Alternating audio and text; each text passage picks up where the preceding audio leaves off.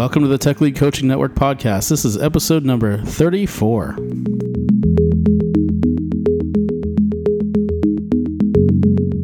My name is Michael Rice. I'm your community organizer. Getting into the tech lead role can be a huge challenge for new tech leads. Here you are stepping up to a lead title, probably with very little support or management experience, yet you have to learn to both lead and continue to be a, an individual contributor. If you're in this role and trying to figure out how to get better, or you manage tech leads and want to help them, you're listening to the right podcast. You've come to the right place. The Tech Lead Coaching Network is an informal, community based, open source network of tech leads where we support each other through in person workshops and peer to peer, one to one tech lead coaching, all free and volunteer based. We hope you'll join us even at the lurker level, where you'll get weekly updates on what's going on.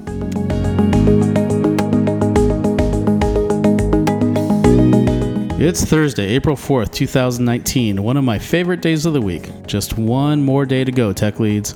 Today we're going to explore vision crafting again because we can't do it often enough. And we're going to get practical about what it looks like and some ideas about how to do it. It takes clarity of vision to make things happen, and so you should sh- you should focus on it as a skill. In fact, it is one of the Pareto capabilities I focus our coaches on. The Pareto capabilities, remember, are the 20% of skills that get you 80% of the results. In summary, they are 1. Listening, 2. A bias for action, 3 crafting clear and compelling visions, which we're going to talk about today, four, tracking and adjusting, and five, your individual growth mindset. The content I'm going to cover today comes straight from the new book. We're just a few days away from publishing, a few days behind schedule. You can blame spring break. It's called How to Be a Tech Lead, and it's going to be totally free. Pre sign up for it on leanpub.com. Search for How to Be a Tech Lead. You would be surprised how many tech leads overlook the need to craft clear and compelling visions. So let's talk about what it looks like and how to do it. Let's pretend that you are starting to lead a database migration project requiring one, some code changes from your team, a two, data migration strategy, and a three, new release. That might feel like just work, like everyday work, but perhaps you have an idea about how it will go well what a successful migration will look like when you get to the end.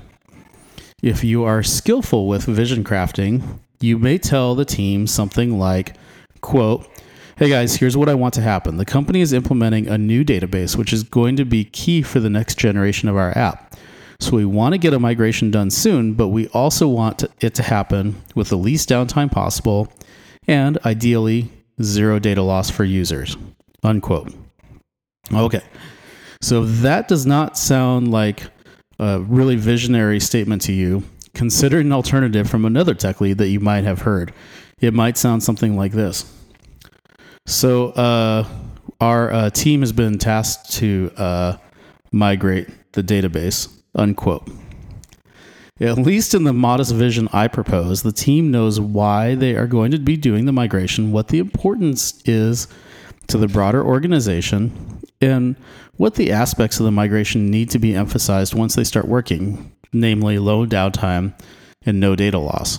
In the alternative example, the vision, such as you can call it a vision, could be accomplished in any number of ways, some of which may not match up with what you or the company wants or needs, and also creates an environment that's rich with conflict because there's no unifying principle to, to discern which is the right approach. Oh, and by the way, I don't really care if you find the vision I offer compelling or clear. It's not important. Not that I would disrespect any of my wonderful tech leads on this podcast, but the reason I don't care is because it doesn't matter what you or I find compelling or clear or not. Only the team that needs to execute on the vision can evaluate whether the vision is clear or compelling. So you need to understand the motivations of the team to have a clue whether it will be clear, or compelling or not, or not. So like go back to the listening capability, right? Number one. So, what should you include in your vision statement?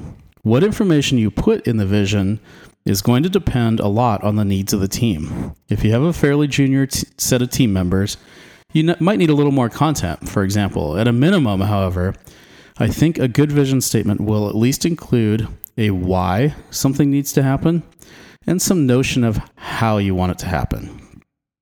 For some teams, you're going to have to go into a lot of detail about why, especially, like I said, if it's a new team or a very new project or a set of very junior engineers or, or technical folks. For the how, it's kind of the same set of considerations. If you have senior folks that know their way around the company, you can really focus on just putting some guardrails in place. But, you know, for junior devs, you might need a tighter set of constraints. Remember that putting a how in there also generally sparks more creativity than having less how. So, in summary, we reviewed some examples of vision statements, and we talked a little bit about what to include in the vision statements. Remember, you're going to have to repeat them a lot, but that's a whole different conversation and a whole different podcast, for sure. We're on a mission, Tech Leads. Our mission is to increase the happiness and effectiveness of our community members. No matter where you are in your tech lead journey, I want you to consider joining us. You can join online at techleadcoaching.com. It's always free, and you can join at the lurker level if you just want to stay in touch, get weekly email updates, and other interesting tidbits. There are other levels too, like the coach and tech lead levels, when you're ready. So join however you're comfortable, but I hope you'll join us. Thanks so much for listening. Just one more day to, to go. You can do it, Tech Leads. Subscribe to this podcast. Give us an awesome rating if you can, so we can reach more people and have an amazing Thursday. Back from Palm Springs Tech Leads, and remember, do not listen to my dad's podcast by any circumstances. Bye.